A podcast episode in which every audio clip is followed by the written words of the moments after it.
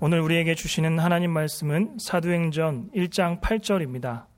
오직 성령이 너희에게 임하시면 너희가 권능을 받고 예루살렘과 온 유대와 사마리아와 땅끝까지 이르러 내 증인이 되리라 하시니라.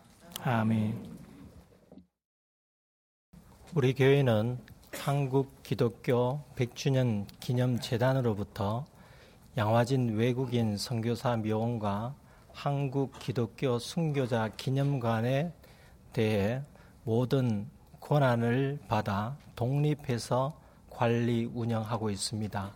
그리고 이 두 성지를 섬김과 전도의 현장으로 삼고 있습니다.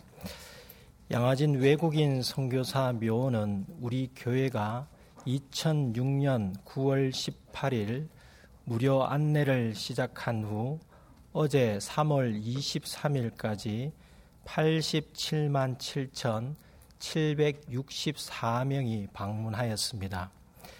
양화진 외국인 선교사 묘원에 있는 양화진의 역사를 네 시기로 구분해 보면 첫 번째는 방치의 시기입니다.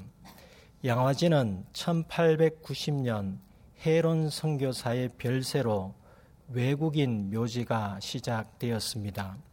구 한말과 일제 강점기를 거치면서 1970년대까지 양화지는 관리되지 않고 방치되어 있었습니다. 두 번째 시기는 조성의 시기입니다.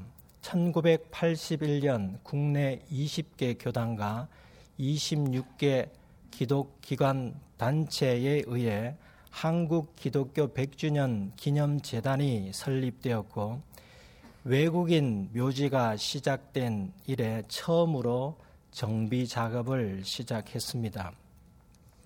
1986년 10월 10일에는 양화진 관리를 위해 100주년 기념 재단이 후원금을 모금하여 선교 기념관을 건축했습니다. 세 번째 시기는 일탈의 시기입니다. 1990년대에는 선교사와 전혀 관계없는 사람들의 이름이 새겨진 기념비들이 세워지기 시작했습니다.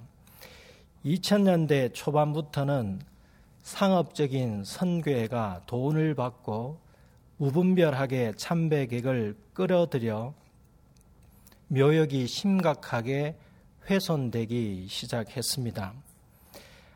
한국 개신교의 성지가 사익을 쫓는 사람들에 의해 일탈되고 마구 훼손되는 과정 가운데 100주년 기념재단이 한국 개신교의 성지인 양화진을 관리하고 보존하기 위해 100주년 기념교회를 설립했습니다. 2005년 7월 10일 창립 예배를 드린 우리 교회는 한국 기독교 100년의 신앙을 잇고 한국 기독교 200년을 향한 바른 길닦기 사명을 다하고자 힘쓰고 있습니다.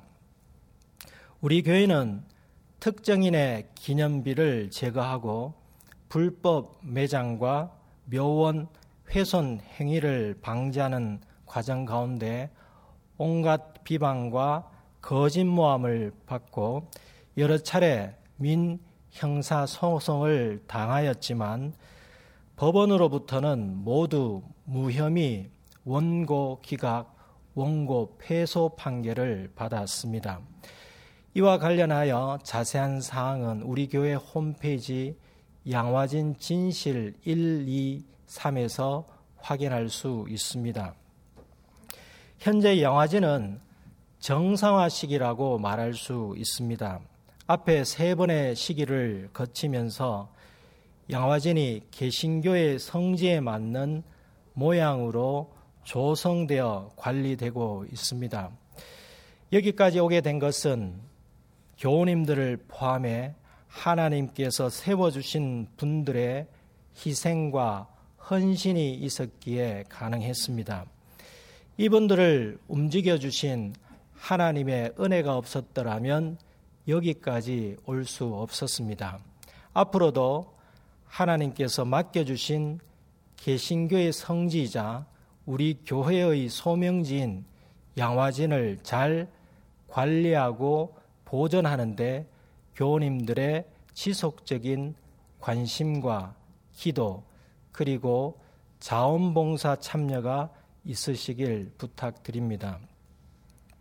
우리 교회 또 다른 소명지인 용인에 있는 한국 기독교 순교자 기념관은 양화진에 비해 지리적으로 멀리 떨어져 있고 양화진 정상화에 이목이 집중되다 보니 교우님들의 관심을 다소 적게 받았습니다.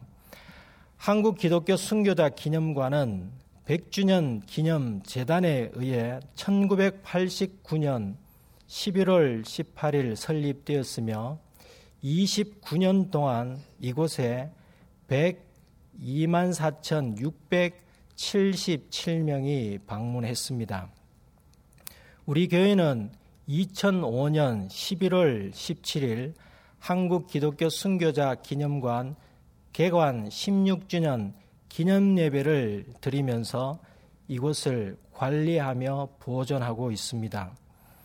한국 기독교 순교자 기념관에는 개신교 역사 100년을 거쳐오는 동안 일제 강점기와 6.25 전쟁 중에 순교하신 분들의 전형과 관련 유물이 전시되어 있습니다.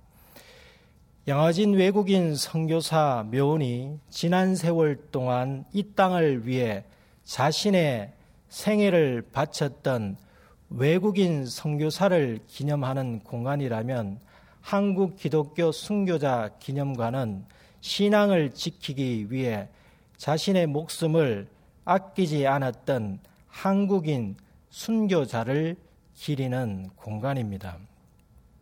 우리 교회가 한국 기독교 순교자 기념관을 관리 보존하면서 지난 13년 동안 필요할 때마다 개보수를 하였으며 2012년 1월 2월에는 건물 3층 전시실을 리모델링을 하였고 건물 밖에는 산책로와 야외 집회, 집회장과 휴식 공간을 만들었습니다. 지금은 노후된 건물 전체 리모델링을 위해 휴관 중이며 한국 기독교 순교자 기념관 개관 30주년인 2019년 11월에 재개관을 목표로 우리 교회 자원봉사자들이 중심이 되어 일하고 있습니다. 주목해야 할 리모델링 공간은 전시실입니다. 기존의 액자 형태의 순교자 전형을 디지털화해서 예루살렘 대학살 박물관, 스위스 제네바 적십자 박물관 등의 전시실처럼 세계적인 기술 수준의 전시실로 만들고자 합니다.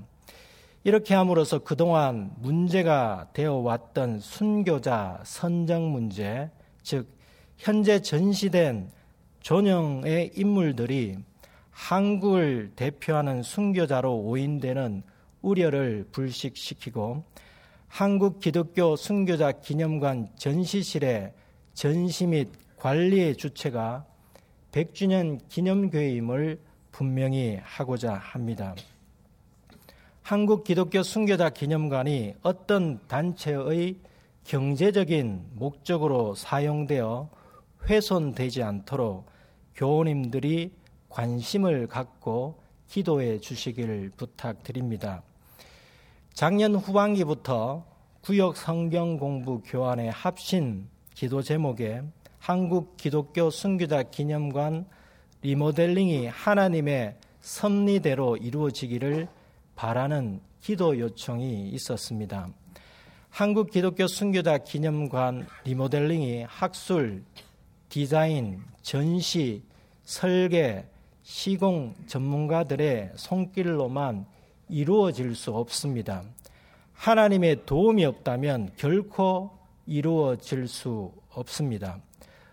올해 11월에 재개관이 되었을 때 리모델링된 한국 기독교 순교자 기념관을 보는 모든 사람들이 이것은 사람이 아닌 하나님께서 이루셨다고 말하며 하나님께 감사하며 찬양하기를 고대합니다. 한국 기독교 순교자 기념관 리모델링이 하나님의 뜻 안에서 진행되기를 기도하실 때 좀 더 구체적으로 기도하시려면 한국 기독교 순교자 기념관 설립 목적 이외에 순교의 의미를 알 필요가 있습니다. 그리고 순교자들의 순교를 통해서 하나님께서 우리에게 주시는 메시지와 섭리를 깨닫고 그리스도인으로서 현 시점에서 어떻게 살아야 하는 것인가에 대한 답을 얻어야 합니다. 어떻게 살아야 하겠습니까? 순교자로 살아야 한다고 말한다면 동의할 수 있겠습니까? 순교를 생각하며 살아야 한다고 말해도 그것을 따르기는 쉽지 않을 것인데 순교자로 살아야 한다면 죽으란 말인가라고 생각할 것입니다. 순교자로 살아간다는 것이 무엇이겠습니까? 순교자를 말할 때 떠오르는 사람들이 있습니다. 먼저 성경 인물들 중에 몇 사람을 생각해 보면 스테반이 있습니다. 스테반은 초대 교회가 가난한 사람들을 구제하기 위해서 선출된 일곱 집사 중에 한 사람입니다. 스테반은 회당에서 주님께서 주시는 지혜와 성령님의 도우심으로 사람들에게 주님의 말씀을 전하며 논쟁하다가 거짓 증인들로 인해 대제사장 앞에 끌려갔습니다. 그때 거기에 모인 사람들에게 하나님의 구원 사역과 메시아 예수님에 대하여 전하다가 돌에 맞아 목숨을 잃었습니다. 다음으로는 예수님의 열두 제자 중 세베대의 아들 야고보입니다. 당시 팔레스틴 지역을 다스렸던 헤롯이 교회를 핍박하였는데 이때 사도 야고보가 칼로 죽임을 당했습니다. 다음은 성경에 순교 기록은 없지만 생각할 수 있는 성경 인물들이 있습니다. 사도 요한을 제외한 예수님의 열한 제자와 사도 바울은 순교했다고 전해지고 있습니다. 그리고 성경 인물은 아니지만 사도 요한의 제자 폴리캅의 순교는 순교 역사에 빠질 수 없는 인물로 알려져 있습니다. 이 외에도 중세 시대, 종교 개혁 시대, 근세, 근대, 현대 시대를 거쳐 순교자들이 나왔습니다. 시대마다 순교자들이 계속 나왔다는 것은 인류 역사에 지속적으로 주님을 반대하며 주님을 믿는 사람들에게 박해가 있었다는 것을 뜻하기도 합니다. 이처럼 역사에 등장했던 순교자들을 생각해 볼 때 오늘날 순교자로 살아간다는 것은 곧 목숨을 바쳐야 한다고 생각할 수 있습니다. 그러므로 순교자로 살아간다는 말은 모순적인 말로 들릴 수 있습니다. 순교자로 살아간다는 것의 의미를 알기 위해서 먼저 순교가 무엇인지를 알아보겠습니다.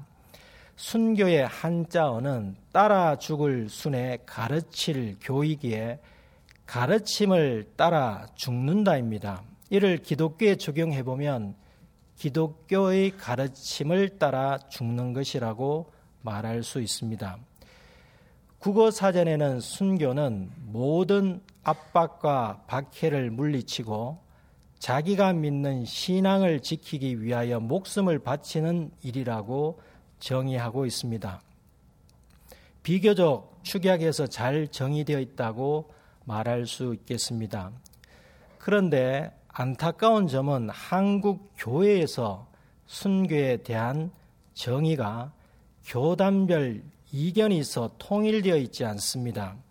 한국 교회에서 순교의 정의가 통일되어 있지 않기 때문에 각 교단은 각 교단별 순교의 정의에 따라 순교자를 추서하고 있는 실정입니다.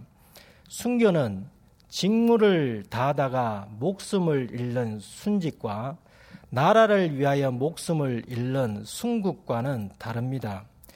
기독교에서 순교는 삼위일체 하나님에 대한 신앙을 지키기 위해 어떤 위협이나 박해에 굴하지 않고 외압에 의한 변절의 회유에도 거기에 타협하지 않다가 목숨을 잃는 것이라고 말할 수 있습니다. 그러니까 이 정의를 따르자면 교회 업무를 보거나 봉사를 하다가 목숨을 잃는다면 이를 순교라 말하지 않고 순직이라고 해야 합니다.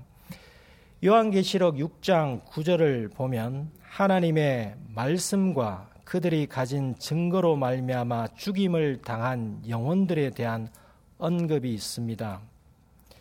하나님의 말씀을 지키고 전하다가 죽임을 당한 사람들입니다. 어떤 학자들은 이 구절이 순교를 정의하는 성경적 근거라고 말합니다. 이 구절에서 증거에 해당하는 헬라어는 마르티리아입니다. 증거 마르티리아는 증인을 뜻하는 마르티스에서 유래된 단어입니다. 본문 사도행전 1장 8절에 증인 마르티스가 나옵니다. 사도행전 1장 8절을 읽겠습니다. 오직 성령이 너희에게 임하시면 너희가 권능을 받고 예루살렘과 온 유대와 사마리아와 땅 끝까지 이르러 내 증인이 되리라 하시니라. 예수님께서 죽어야 마땅할 죄인들과 우리들을 위해 십자가에 달려 피 흘려 죽으시고 3일째 부활하신 후 제자들에게 나타나셔서 하신 말씀입니다. 예수님께서 부활하신 후 승천하시기 전 이 땅에서 제자들에게 남기신 마지막 말씀은 성령 하나님의 능력을 힘입어 땅 끝까지 내 증인이 되라는 것입니다. 되리라는 문법적으로 미래형이지만 명령형이기도 합니다. 주님께서 시간과 공간을 초월해서 오늘 우리에게 내 증인이 되라고 명령하십니다. 땅끝은 지리적 의미로 아주 먼 곳을 뜻하는 것이 아님을 익히 잘 알고 있습니다. 땅끝은 복음이 들어가 있지 않는 곳뿐만 아니라 복음이 전파되었지만 하나님을 만나지 못한 곳입니다. 내가 두 발을 딛고 있는 곳이 땅끝일 수 있습니다. 하나님의 구원의 은혜가 임해야 할 곳, 하나님의 사랑으로 내가 사랑해야 할 사람이 있는 곳이 땅끝입니다. 주님께서 땅 끝까지 이르러 내 증인이 되라고 말씀하셨습니다. 증인은 주님의 도를 전하는 증인입니다. 마르티스에서 유래된 영어가 마터입니다. 이 단어의 영어 철자는 라틴어 철자와 동일합니다. 영어 마터에 해당하는 우리말이 순교자입니다. 그러니까 순교자는 증인에서 유래된 말입니다. 순교자로 살아간다는 것은 주님의 증인으로 살아간다는 것입니다. 어원적 의미의 순교는 목숨을 잃는 것에 방점이 있는 것이 아니라 주님의 도를 전하는 것에 방점이 있습니다. 나 같은 죄인을 구원해 주신 주님의 은혜에 감격하여 빚진 자로서 주님의 도를 따르며 과거 나처럼 주님을 모르고 죄인으로 살아가는 사람에게 주님의 도를 전하는 증인으로 살아가는 것이 순교자로 살아가는 것입니다. 물론 주님의 도를 전하는 증인으로 살아가다가 목숨을 잃을 수도 있습니다. 그런데 오늘날 우리가 살아가는 이 시대는 주님의 도를 전하고 지키기 위해 위협이나 박해를 받아 피 흘려 목숨을 잃는 적색 순교의 시대가 아니지 않습니까? 불과 6, 70년 전만 해도 적색 순교가 이 땅에 있었습니다. 그러나 지금의 한국 교회는 적색 순교의 시대가 아닙니다. 그렇다면 오늘날 우리에게 순교자로 살아간다는 것, 주님의 증인으로 살아간다는 것은 구체적으로 무엇이겠습니까? 우리나라 기독교 역사의 순교자를 말할 때 빠지지 않는 분으로 1897년에 태어나 일제 강점기에 신사참배를 반대하다가 1944년 평양 형무소에서 순교하신 주기철 목사님이 있습니다. 주기철 목사님은 잔인한 고문과 오랜 수감 생활로 인해 주님의 부르심을 받을 날이 멀지 않았을 때에 주기철 목사님의 부인이신 오정모 사모님께서 평양 형무소에 면회를 갔습니다. 그날이 1944년 4월 21일이었습니다. 이날 오정모 사모님이 주기철 목사님을 면회할 때 하신 말씀이 이렇습니다. 끝까지 주님을 따르세요. 온갖 잔인한 고문으로 고통당하고 몸이 망가진 남편에게 아내가 쉽게 할 수 있는 말이 아니지 않습니까? 보통은 그런 상황에서 아마도 이렇게 말하지 않겠습니까? 여보, 다른 목사님들과 교인들이 신사 참배를 하는데 이제는 마음으로는 아니라고 하고 눈 한번 딱 감고 신사 참배를 하세요. 어찌되었건 자식들도 있는데 살아야 하지 않겠어요? 하나님도 이해해 주실 거예요. 만약 교우님이라면 이와 같은 상황에서 주기철 목사님을 면회해서 무슨 말을 했겠습니까?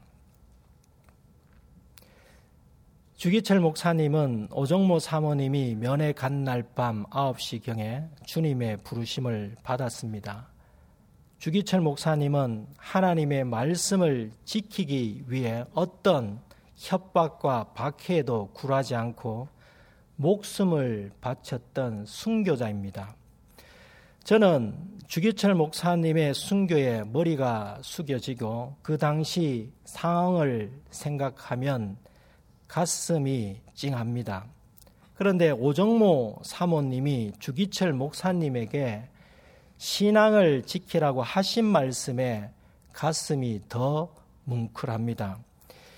주기철 목사님은 주님의 증인으로 살다가 목숨을 바쳤던 적색 순교자라면 오정모 사모님은 주님의 증인으로 살다가 죽임을 당하지 않은 백색 순교자입니다.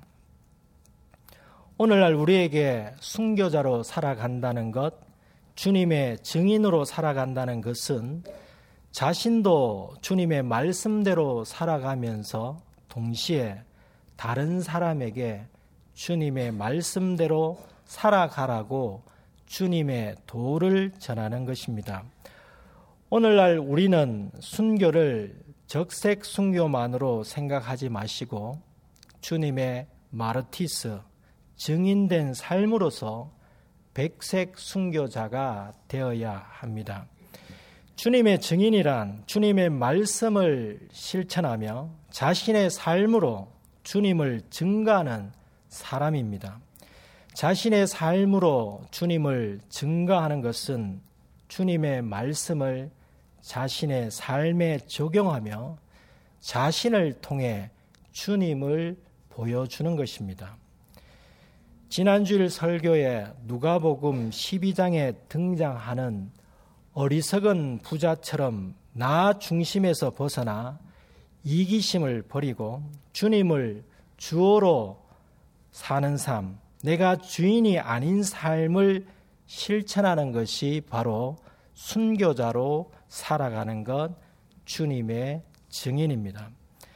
또한 지난 수요 성경 공부 시간에 배웠던 암송 구절 사무엘상 12장 23절 중에 사무엘이 한 말씀으로 나는 너희를 위하여 기도하기를 쉬는 죄를 여호와 앞에 범하지 아니하고가 있었습니다.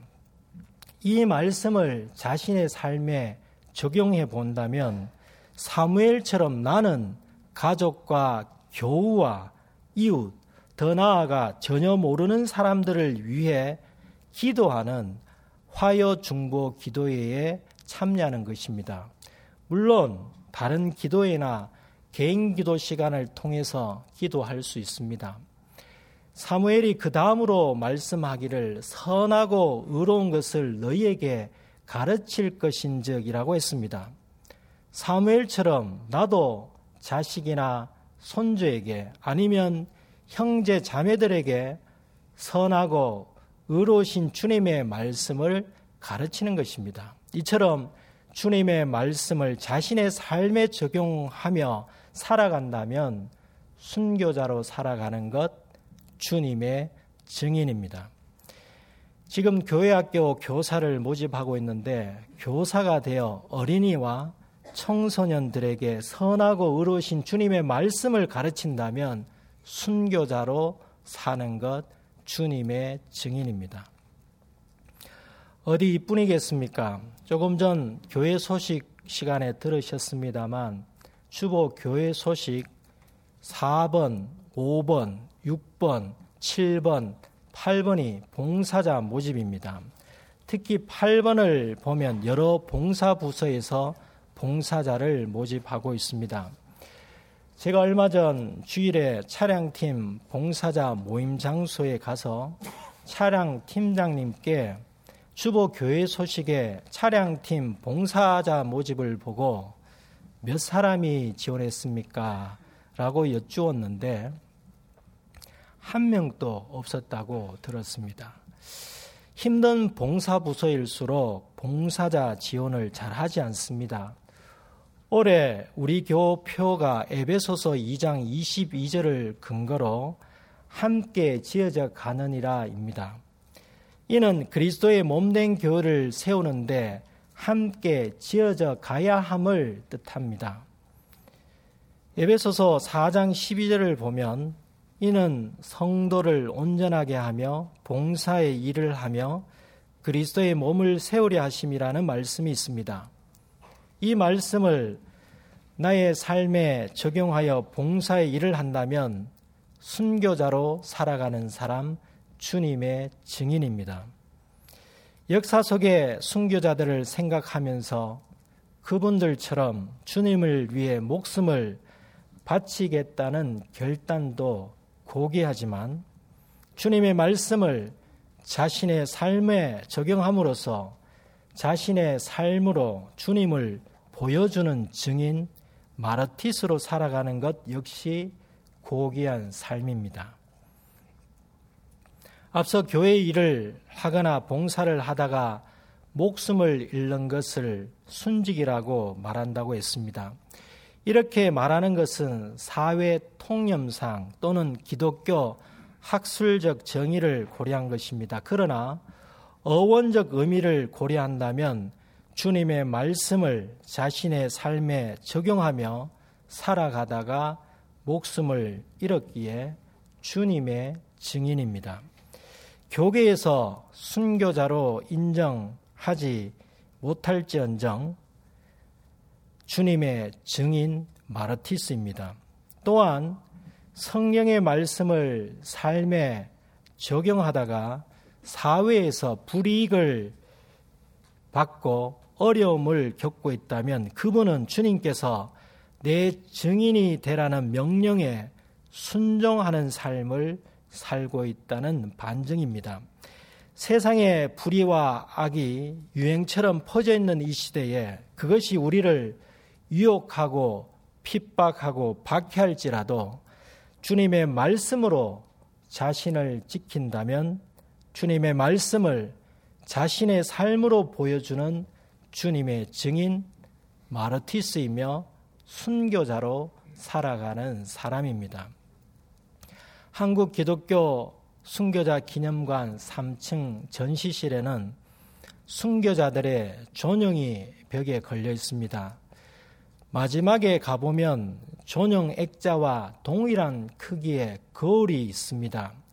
과거에는 거울 밑에 나도 순교자가 될 수 있습니다. 라는 글귀가 적혀 있었습니다. 그 거울을 보면서 어떤 생각을 하시겠습니까? 순교자가 되어야지라고 결단하신 분도 있을 것이고, 순교자가 되면 좋겠지만 나는 좀 힘들겠지라고 생각하신 분도 있을 것이고, 아니면 나는 순교는 못하겠어라고 생각하신 분도 있을 것입니다. 혹시 죽어도 순교는 못해라고 말하시는 분이 있다면 죽어도 못할 바에 차라리 순교자로 죽는 것이 더 낫지 않겠습니까?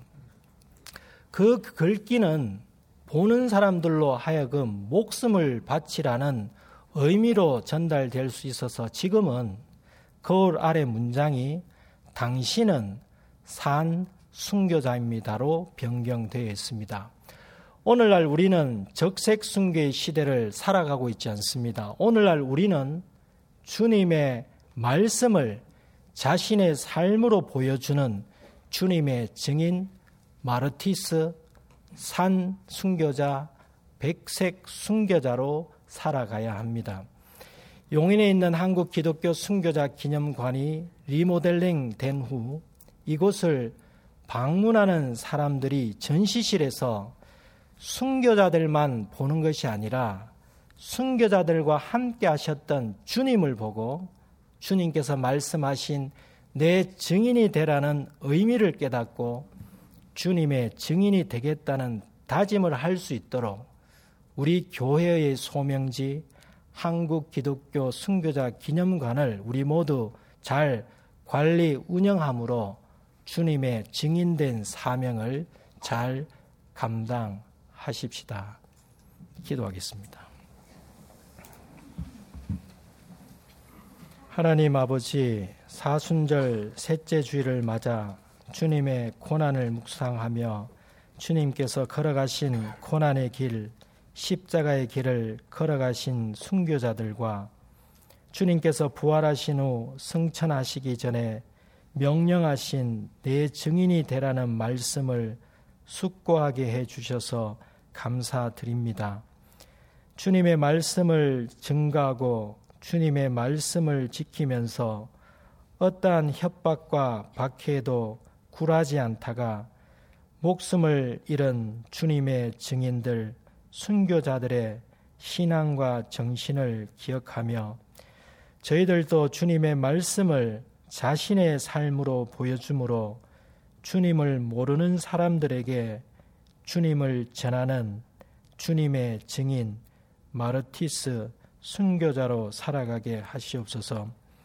한국 기독교 순교자 기념관 리모델링이 사람의 힘으로 되지 아니하고 하나님의 섭리와 도우심으로 진행되기를 원합니다. 100주년 기념교회에게 맡겨주신 두 소명지이자 개신교의 성지 양화진 외국인 선교사 묘원과 한국 기독교 순교자 기념관을 관리 운영하며 전도와 섬김의 장소로 삼아 주님의 증인된 사명을 잘 감당하게 하시옵소서. 예수님의 이름으로 기도드립니다. 아멘.